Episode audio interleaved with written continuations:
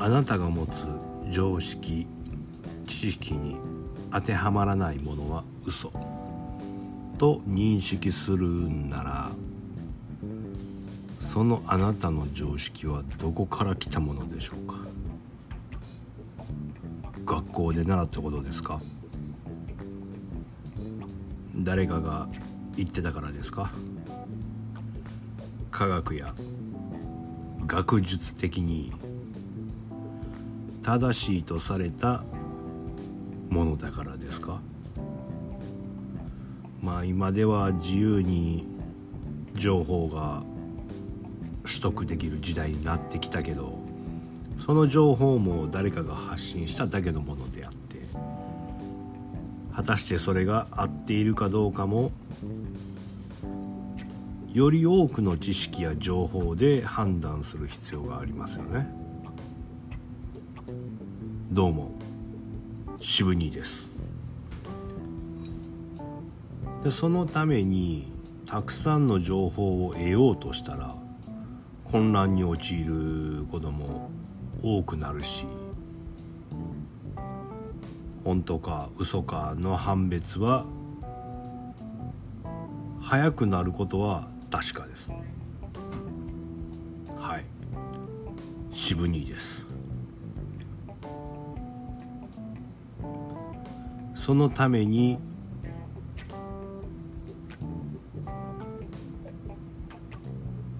もっといろいろ知りたい。ないか。知りたくないか。で僕はあの話し続けます。ねこんな僕のように老人やね年上の人が話をするかのようにそんなんを聞くのは長いし回りくどいし今の時代には合わないよとかもっと今はスマートに簡潔に考えようよとか理屈とかじゃなくてもっとシンプルに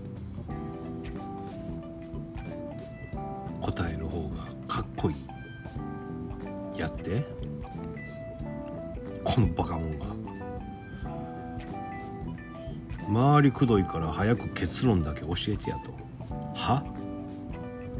そんな答えだけを知ったところでその意味が分かってないからぺっちゃんこのふにゃふにゃのねゆでかいわれ大根みたいになるんね。しなしなやん。例えば一子相伝。他言無用な奥義とか伝説みたいな口伝とかあるでしょで文字がなかった頃から続いてるんかもしれんしまた他には歴史ってあの勝者によって作られるでしょでまあそんな中で敗者のストーリーっていうのは嘘って判断されてしまっている考え方とかでまたそれとは逆に歌や昔話とかそんな形で一般人全体に伝わっているものなんかもあったりするやん。敗者側の思いでね。今回はそんな国民全員が知ってて大昔から脈々と伝わっててでそして継続して守られてきた我が国の国体についてあんまようわからへんわとかそんな大事なんとかむしろ反対ってねまあそこまで言わんとも思ってたりする人のために私渋兄が優しく丁寧にかつかつ詳しくそして長く説明をして差し上げましょう。ということで本日のテーマ「天皇陛下って何なん?」まあ、恐れ多いテーマやけど、まあ、全ての全て宇宙も歴史もオカルトもスピリチュアルも陰謀論も神話も伝説も宇宙人も全部この世の全てがこことつながっています。だから本日のまあ僕の目標としたらあの天皇陛下万歳と言える方にはもっとよりよく詳しく知ってもらい万歳とは言えへんわっていう人たちにはまあそれなら言うてもええかな。いやあそれやったら言えるわ。ってなってもらいたい。ってところかな。まあまあかなりハードル高いけどもしこれでまあ皆さんがそういうふうになってもらえたらこの日本中の小学校の道徳の教材にねこのポッドキャストを使ってください。是非では行きますよ。まあ日本には皇室以前の消された文明がいくつも存在します。でも最近の2600年間は天皇がうん国の魂ね国玉を、まあ、日々祀って沈めてこられました。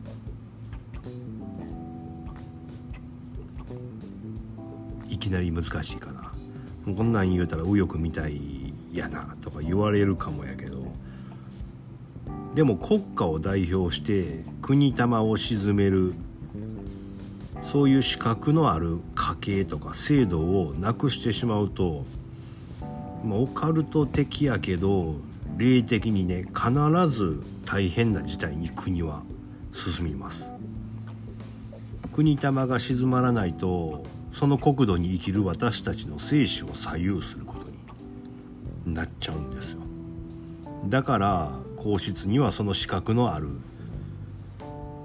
でその魂を必ず引き継いでいくことになっているわけです。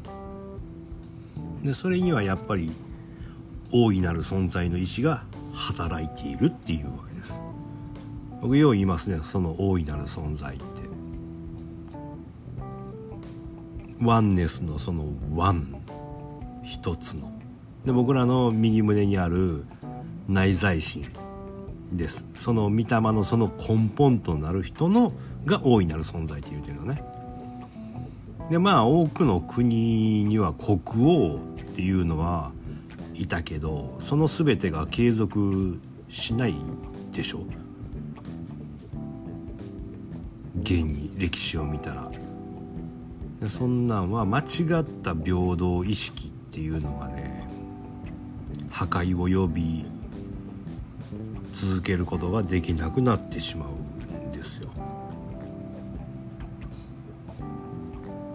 でその国王を置いたとしてもその存続っていうのはその国のね国民の民度に依存するわけでそれが低ければ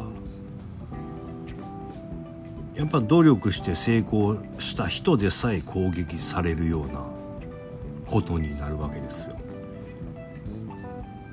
でそれの最終形はねもう全体がもうみんな誰も努力をしないで文句と不満ばっかり言ってるっていうね右往の衆と同じになってしまう。それでは国家がバラバラになってしまうでしょどうです？たして今の日本の皆さん。でもって天皇は国王ではありません。神官なの大いなる存在を日々拝んでおられる存在。で大いなる存在はその神官を認めて2600年。一つの男系遺伝子が存続するという奇跡ですよねもうこんな。それをこの地球上に残しているわけです。つまり天皇の存在がその奥に大いなる存在っていうのがほんまにあるでっていうその実在を証明しているのと同じ意味になります。ちょっと無理やり感ありますか？でもねまあ天皇陛下もご病気になる普通の人間やん。じゃあただの家系やん。それこそが差別を生む根本なんちゃうの？なんなら私と変わらへんちゃうの？まあそこまでは言うてへんけどみたいな。えっとねただの家系を継いだ。でそこに生まれただけやんっていうのはもう理解の未熟を表しててね。あの人間をというか個人を絶対視してるんと違うね。天皇っていう役職を絶対視してるね。でこの役職は2600年続いてきたし。だから神の意志の証やね。んって言ってもまあ分からへんかな。難しいんかな、うん、えっとね陛下はね天皇霊ていう魂のよりしろに過ぎないわけで。でそれを命がけで24時間公人として務め演じきらないといけない。え？天皇霊って何？まあそうなるよな。天皇霊をのよりしろで天皇霊が乗り移ったのが天皇陛下ね。で天皇霊っていうのは一体何ですか？それの正体は日本列島の大龍神のことです。だから例えば海外で大城祭をしたとしてもそこでの人は天皇にはなれないんですよ。日本特有のもの。でまあましてや野蛮な国民性では不可能やし強い者勝ちでは無理やん。世界史を見たら分かりますやん。もうこんだけ続いてるっていうことがもう尊い奇跡なわけですよ。でポイントとしたら、天皇は神様が選んでいます。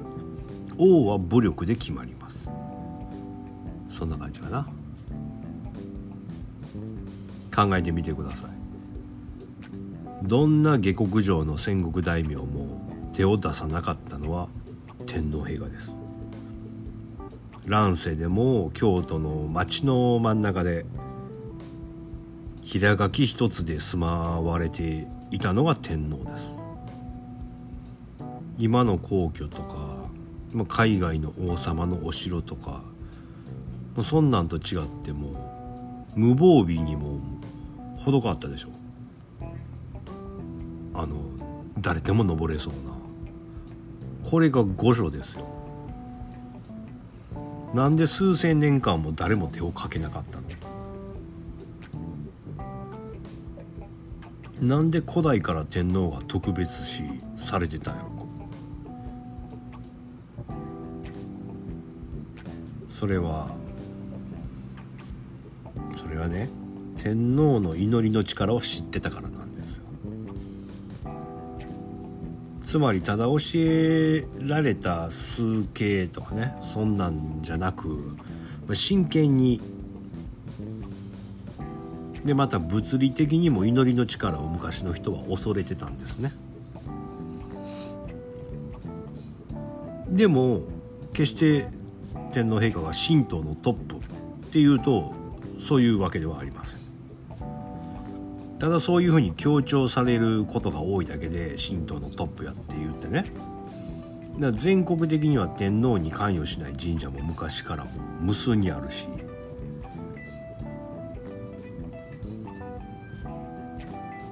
でも日本のその祭主である天皇をないがしろにしたりすると日本の大地もうそれ自体が起こるんでご注意ください。本当にバカにするとね破壊破滅に向かって進みます。つまり天皇を敬うということは本質的には自然保護の教えと同じことなわけやたった一個人の人間を崇拝するようなねそんなあの低次元の宗教とは違うってこと。天皇への批判は大自然への批判と一緒。まあ大げさな言い方やけどでもほんまやからね。仕方がないです。でさらにはその天皇陛下を預かる日本に対してもお前らにはその資格がないってねこの国玉地球霊に怒られるやろな。なら地球から人類へお仕置きが起きてしまったりとかねするんちゃうかな。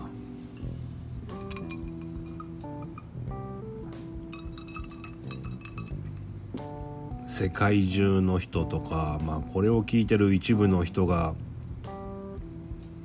誤解しがちなのが、まあ、天皇という人間を見ているからでそうじゃなくて2600年継続してきたっていうね継続する資格を見てないとダメなわけですよ。税金でいい暮らししてるって？じゃあ公務員はいらないですか？陛下は365日勤務されています。残業もありません。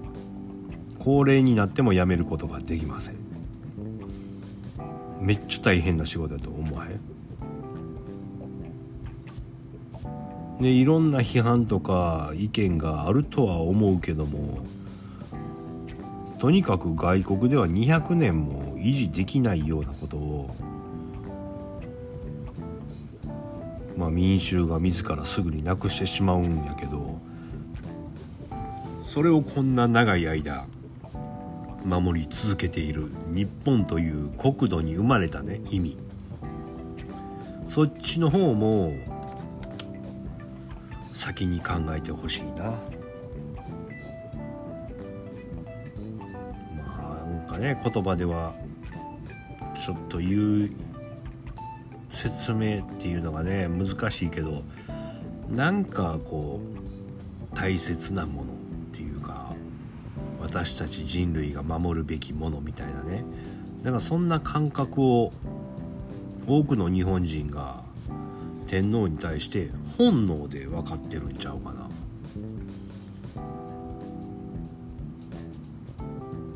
でもこれが分からへん日本人も1割以上いるかもしれん。でもそれはそれでいいでしょた大切なことはさっきも言ったけどこの大いなる存在っていうのが全ての人類の右胸にも宿っているっていうこと。前回のあの世の時で言いましたね。その内在心っていうやつが右胸に宿っているっていうこと。で見てください。あの雅子さま愛子さま金城陛下のね立ち居振る舞い。言葉遣い表情心配りなど見てみてください。そこにね悪とか闇といったね部分が見える見えます？もし見えたとしたならあなた自身もしくはそのような発言をしている人の方を今一度よく観察してみることを勧めます。そっちの方が陛下と比べてどうなの？見てみてください。ほんでまあそういう人らの子供なんか分からんけどまあその子供自体なんか分からんけど同級生から税金でお前はいい暮らしをしやがってってね罵声を浴びせ続けられたんですよ愛子さまは。で一時通学ができなくなるほど辛い時期がありましたでそこを母である雅子さまが一緒に登校なさったり無理な時はペットの雅子さまがね仕事で行けへん時はペットと一緒に通学してでなんとかその難関を乗り越えられました。もちろん陛下も裏からも全力でそのサポートしてありましたよ。でまたでもそんな姿を見て甘えているとかね特別扱いだとか。それを一部の国民とかねメディアが批判したこともあったよね。覚えてます？雅子さんが小学校の時学習院の。でももしあなたやったらあなたの子供やったらどうですか？そんな学校なら行かんでもいいよ。担任は一体何をしてんのだ？いやもう違うところに転校させます。このように問題を乗り越えず避ける選択を思い描くことないですか？もちろんそういう選択がいい場合もあるでしょう。しかしそういう選択をもし雅子さま陛下そして愛子さまが選んだとしたらどうです？容易に想像できるでしょう。その国民感情やメディアの動き方。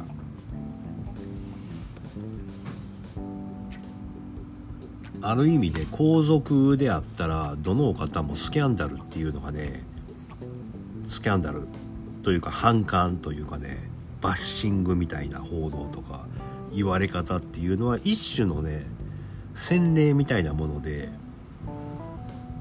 どなたでも行くばっかのバッシングを乗り越えておられます。それは天皇昭和天皇もそうやし上皇陛下もそうです。大正天皇も明治天皇も。では陛下だけじゃなく皇族の方もね。旧皇族の皆さん何らかのバッシングを乗り越えるのは洗礼です。ね、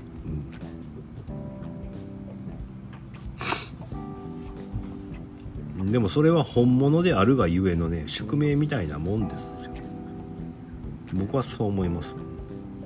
でもちろん明智宮家や佳子さまの話も同じことで。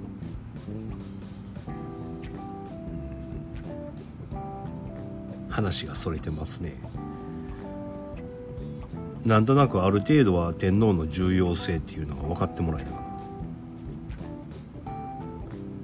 な。何も知らずに敬うっていうことはね難しいやろうし。ただ国の象徴と言われても表面的にめっちゃいい人やろうし。でまあそんなことだけで崇拝はできんし。もちろんたくさんの税金がかかっているやろうとか。でもそもそも天皇家の由来はどこどこやでとか。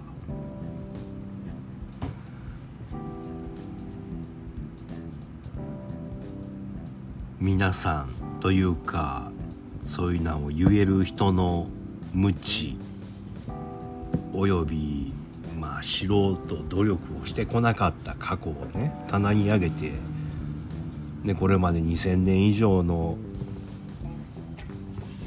守り続けてこられたその亡くなったご先祖様や先輩たちに向かって言えます？その言葉。思い。まあ織田信長や楠木正成。平清盛新選組会津の白虎隊などなどもっともっとたくさんいはる。もしかしたら海外の人の方が分かってるんかもよ。うん。要人はもちろん知ってはんね。各国のトップクラスとかね。海外の王室ね。とかは知ってはります。エリザベス女王のお葬式とか見てみたら一回。どういう順番で人があの並んではるかとか。もちろんプーチンも知ってるしトランプもバイデンもオバマもみんな知ってた。日本人の方が迷ってる人多いんちゃうかな。で英語で言うたら世界唯一のエンペラーですよ。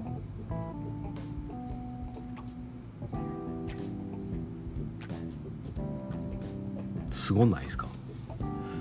まあここまで言うても分からん人はもういると思うね多分理解できひんっていうか理解したくないっていう人がいると思うねでもそういうのはねきっと外国のねうん別の勢力まあそれこそ言うたらディープステートとかそんな感じのねそのような類のものからの多分霊的な侵略に毒されてしもてるから無理やと思うな。まずそこを条例するというかそこを払わんことにはその人は毒のまんまで治らへんのちゃうかな。で自分が毒なってるのも気づかずに他の普通の人たちをお前らは気づいてない。騙されてる。毒や。みたいな言うてるんちゃうかな。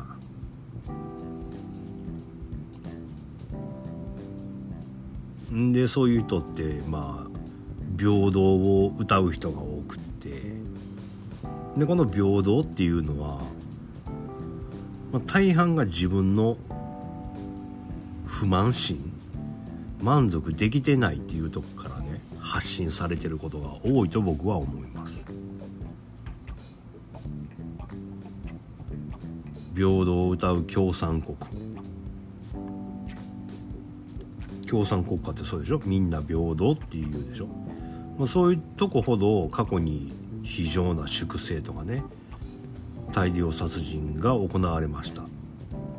なぜでしょうか？考えてみてください。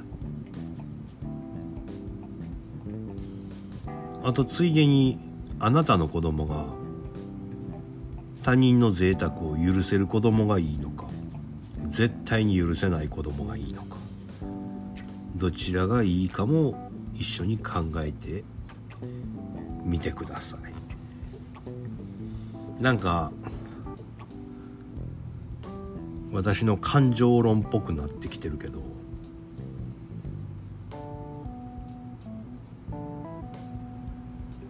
天皇陛下の存在とその意味については伝わったのかなどうかな。そのだから歴代の武将とかそんな人たちでさえっていうとこも思ってや考えてや。ほんでもルーツはどこからなん？いつからなん？ってところが残ってるかな。うん。そうやもう最うん。あのね考えが足りないというかっていう人はシュメールからの話をするから海外から来たよっていうとこからしか見えひんからね。まあそんなとこの説明したら長いしな、まあ、神武天皇が初めての天皇って習いますよね。でもその前に天照とかスサノオ宇賀谷吹合図海幸山幸といったねそういうルーツがありますよもちろんそれだけじゃなくその前にもイザナギイザナミ豊受さん、まあ、豊くんぬとも言うし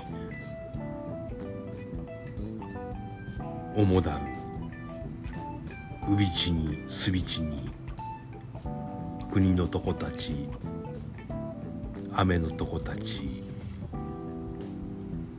神結び高見結び雨のみなか主でね。まあ間にはもっと抜けてるけどこんな感じで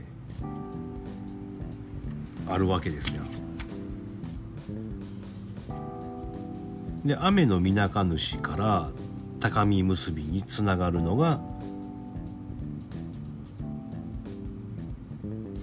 天孫族で別に雨の八十神につながるのが雨のみなか主からね。雨のみなか主から雨の八十神につながるのが国つかみ。に後々つながっていきます。大国主少なびこな。竹津海の御事。鴨しね。雨の小屋で雨の小屋根さんからの藤原氏。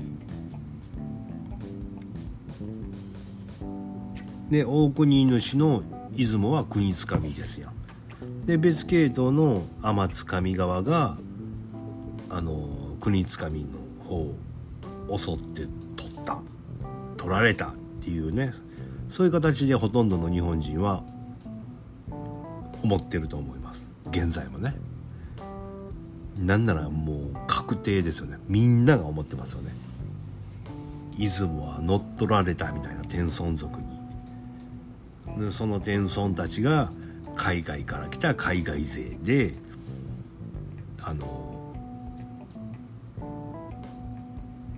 渡来渡来人によって奪われたっていう。でもともとの日本人がっていうイメージは多分みんなが理解してはると思うね。もう最近の YouTube でまああこの人ら気づいてきたんちゃうんかなっていう人でさえこの思考です。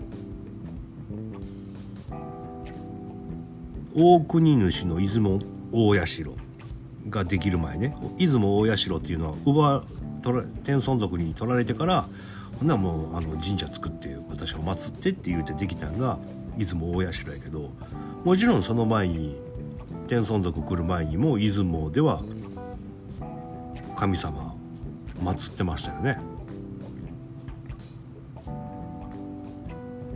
誰やと思いますか？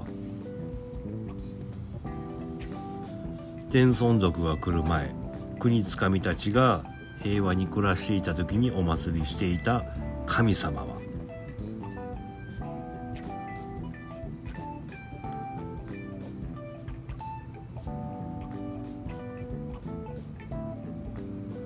名前忘れた。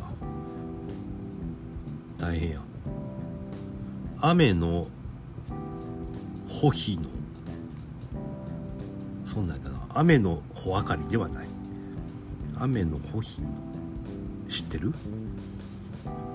なんせね雨のおしほ耳の弟です。つまりアマテラスの子供なんですよ。アマテラスさんの子供を国つかみは拝んでいました。知らんやろ。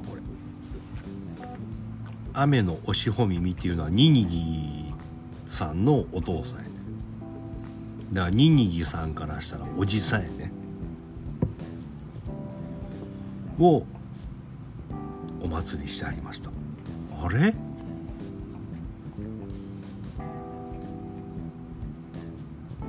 あれれれ？おかしくない？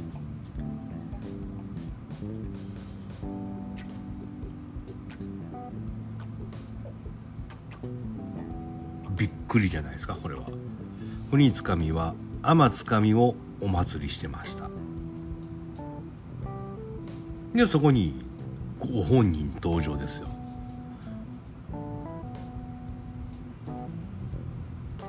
みんな上っ面だけを見てただけなんですよ。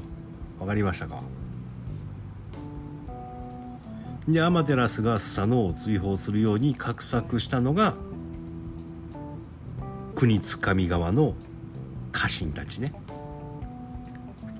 でそれを知りつつもそれに一度乗っかって日本だけではなくて世界を作りにあのいかはったわけですよ。でその後また帰ってきてるのが神武とかね天孫天津神って言った方がいいか最初の方は。で今そこが物的なのが天孫族っていう方がいいかな。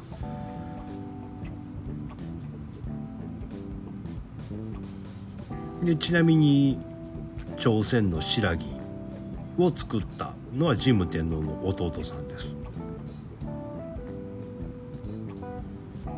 さらには国津神の大国主の奥さんは天津神の田切姫大宗地の奥さんは天津神のせり姫といったねスサノオさんの娘さんですわ。だもしかしたら出雲の人自身も思い違いをしてはる人も多いかもしれない。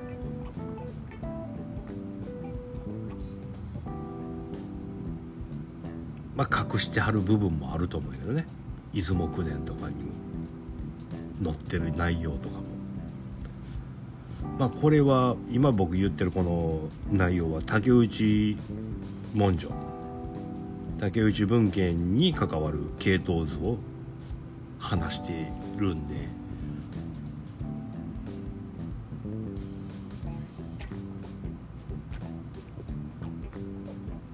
そこのところご理解ください。でちなみに神武水税安寧遺徳で続いていくその天皇陛下の名前っていうのは全て全部あの後からつけるんですよね。でそれらをつけたのが39代光文天皇のひ孫。光文天皇は大友の巫女です。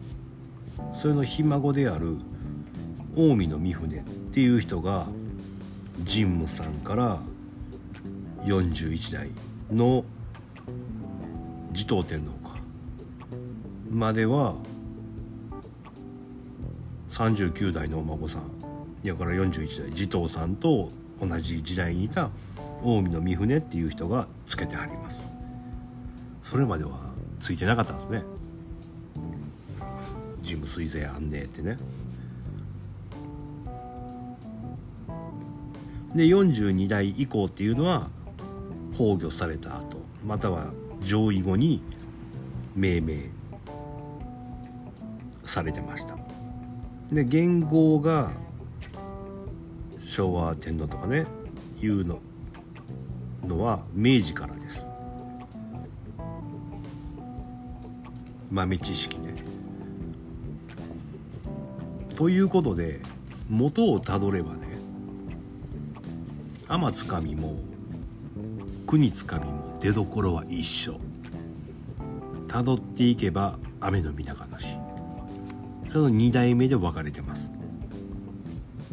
つまり日本はずっと親戚一同。同じ。でもちろん世界も同じ。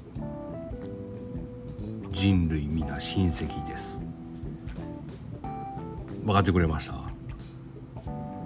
これであの今まで言ってたところがつながってくる。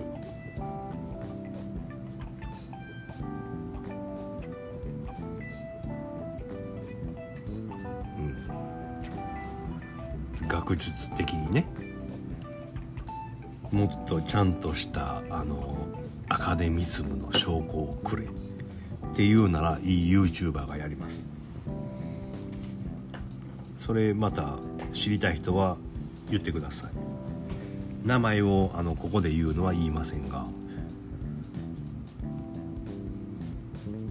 間違えてる人たちはシュメールからの話しかしないんでそれの前の DNA とかでのあの系統で全部喋れるんでね間違いないです。でまあこの辺を知ってるっていうのはやっぱイギリス王室知ってるしローマカトリックローマ教ローマ法王ももちろん知ってる。スペイン国王ベルギーなどね。多くの偉いさんは知ってはります。だからみんな天皇陛下に頭を下げはるんですよ。でさらには天皇の持つ祈りの力とかヤタガラスを動かした時の力などを知ってるからでそれを恐れてる勢力もいますさっき言ったようなねでそこの霊力というか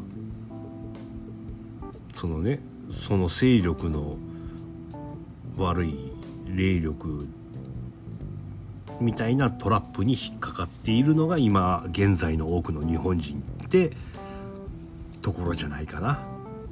まあこれがまとめやね。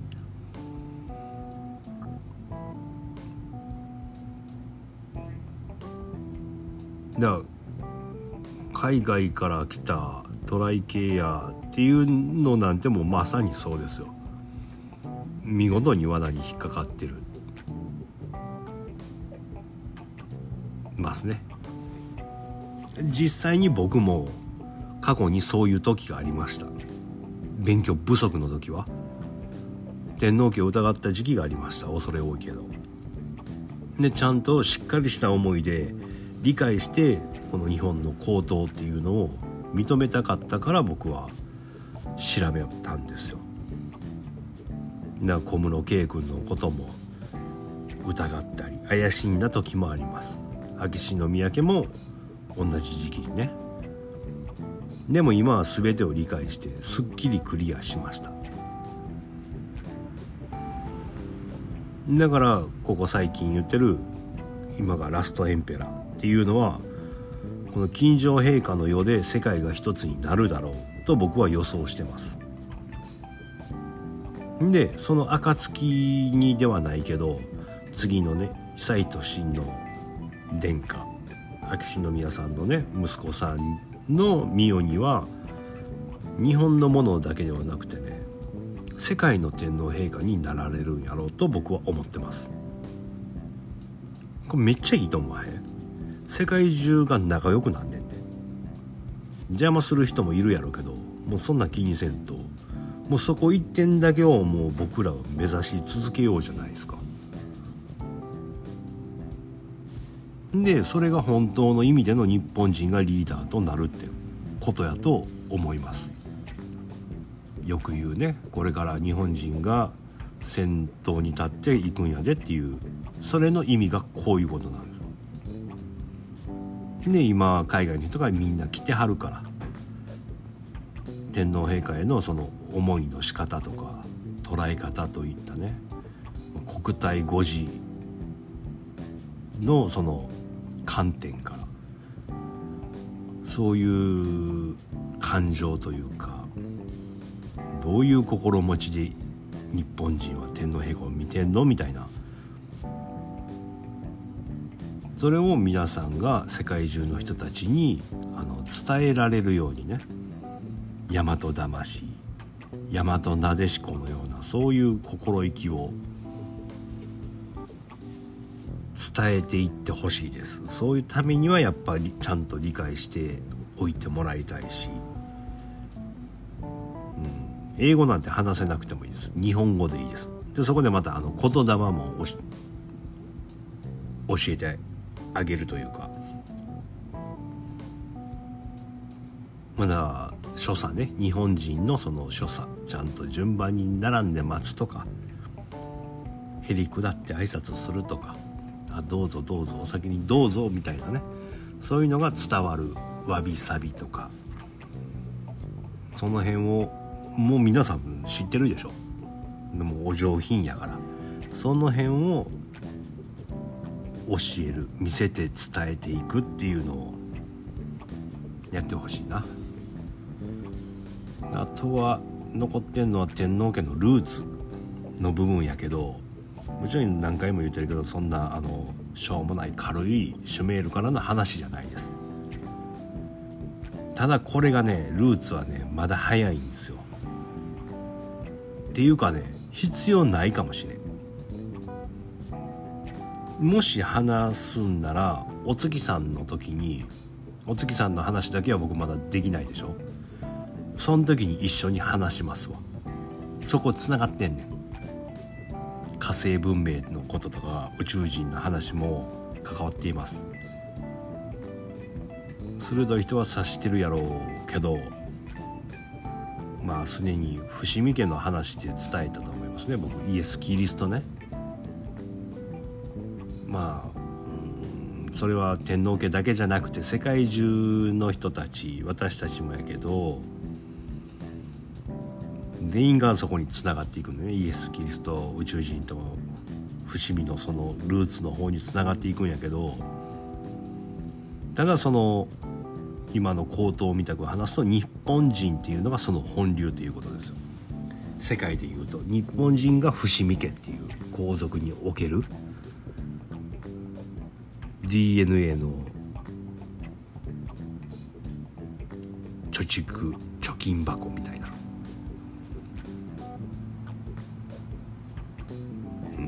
なんや分かったか分からんかったかなんかそんな感じの回になってしまったかもしれんけどなんとなく私の言おうとしてることで皆さん思い出してほしいことがねなんか伝わっていてくれれば幸いです。だから今一度皆さんがなぜ今世それも今という時代にね日本人として生まれたかっていう意味も考え直してほしいです。今ね第二次世界大戦中じゃなくそれの終戦後の平和な日本で文句言い放題何を言っても許される時代を選んで生まれているのか今。そこをそこを選んで生まれてきた宿命というか意味をね考えてみてください。感謝です。ということであそうや。あれ言っとこう。あの質問をねもらってまして。まあ今まあみんな流行ってて知ってる人は知ってるけどあの神社での参拝の仕方拍手は「えほんまは3回じゃないんですか?」とか「今は2回やけど」でまああの GHQ によって帰られて2回にってなってんねんけどほんまは3回やで4回なんやであの大丈夫です2回でいいですあんまこだわらないでください。そこに執着がするとああの人は知らんから2回でしか知らない。私は知っているから3回やってるねちゃんと。っていうしょうもないことになるんで何にも気にしないでいいです。あちまりかむ。あちまりかむ。あちまりかむ。これを唱えるのもいらないです。全く。意味が分からずに唱えてても何の意味もないんで。やるならそのあちまりかむの意味を知ってややるならいいと思うけども。ただそこへのこだわり執着もいりません。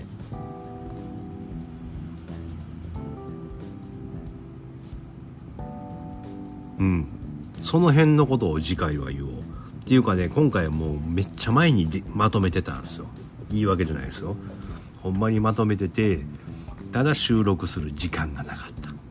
だから次話すネタも僕はあの手つけてます。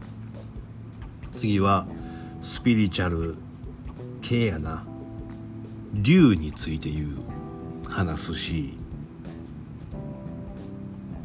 竜っていんの？なんなん？みたいな。だから今天皇霊が日本日本の竜の霊を持ってはるって今日も話したでしょ？でその竜ねで富山地震の竜。竜って何？その辺を言おうかな。まあ竜の時代は終わってます。次今は鳳凰です。今竜竜。あもうそれは残しとこう次に。ということで今回は以上です。本日もありがとうございました。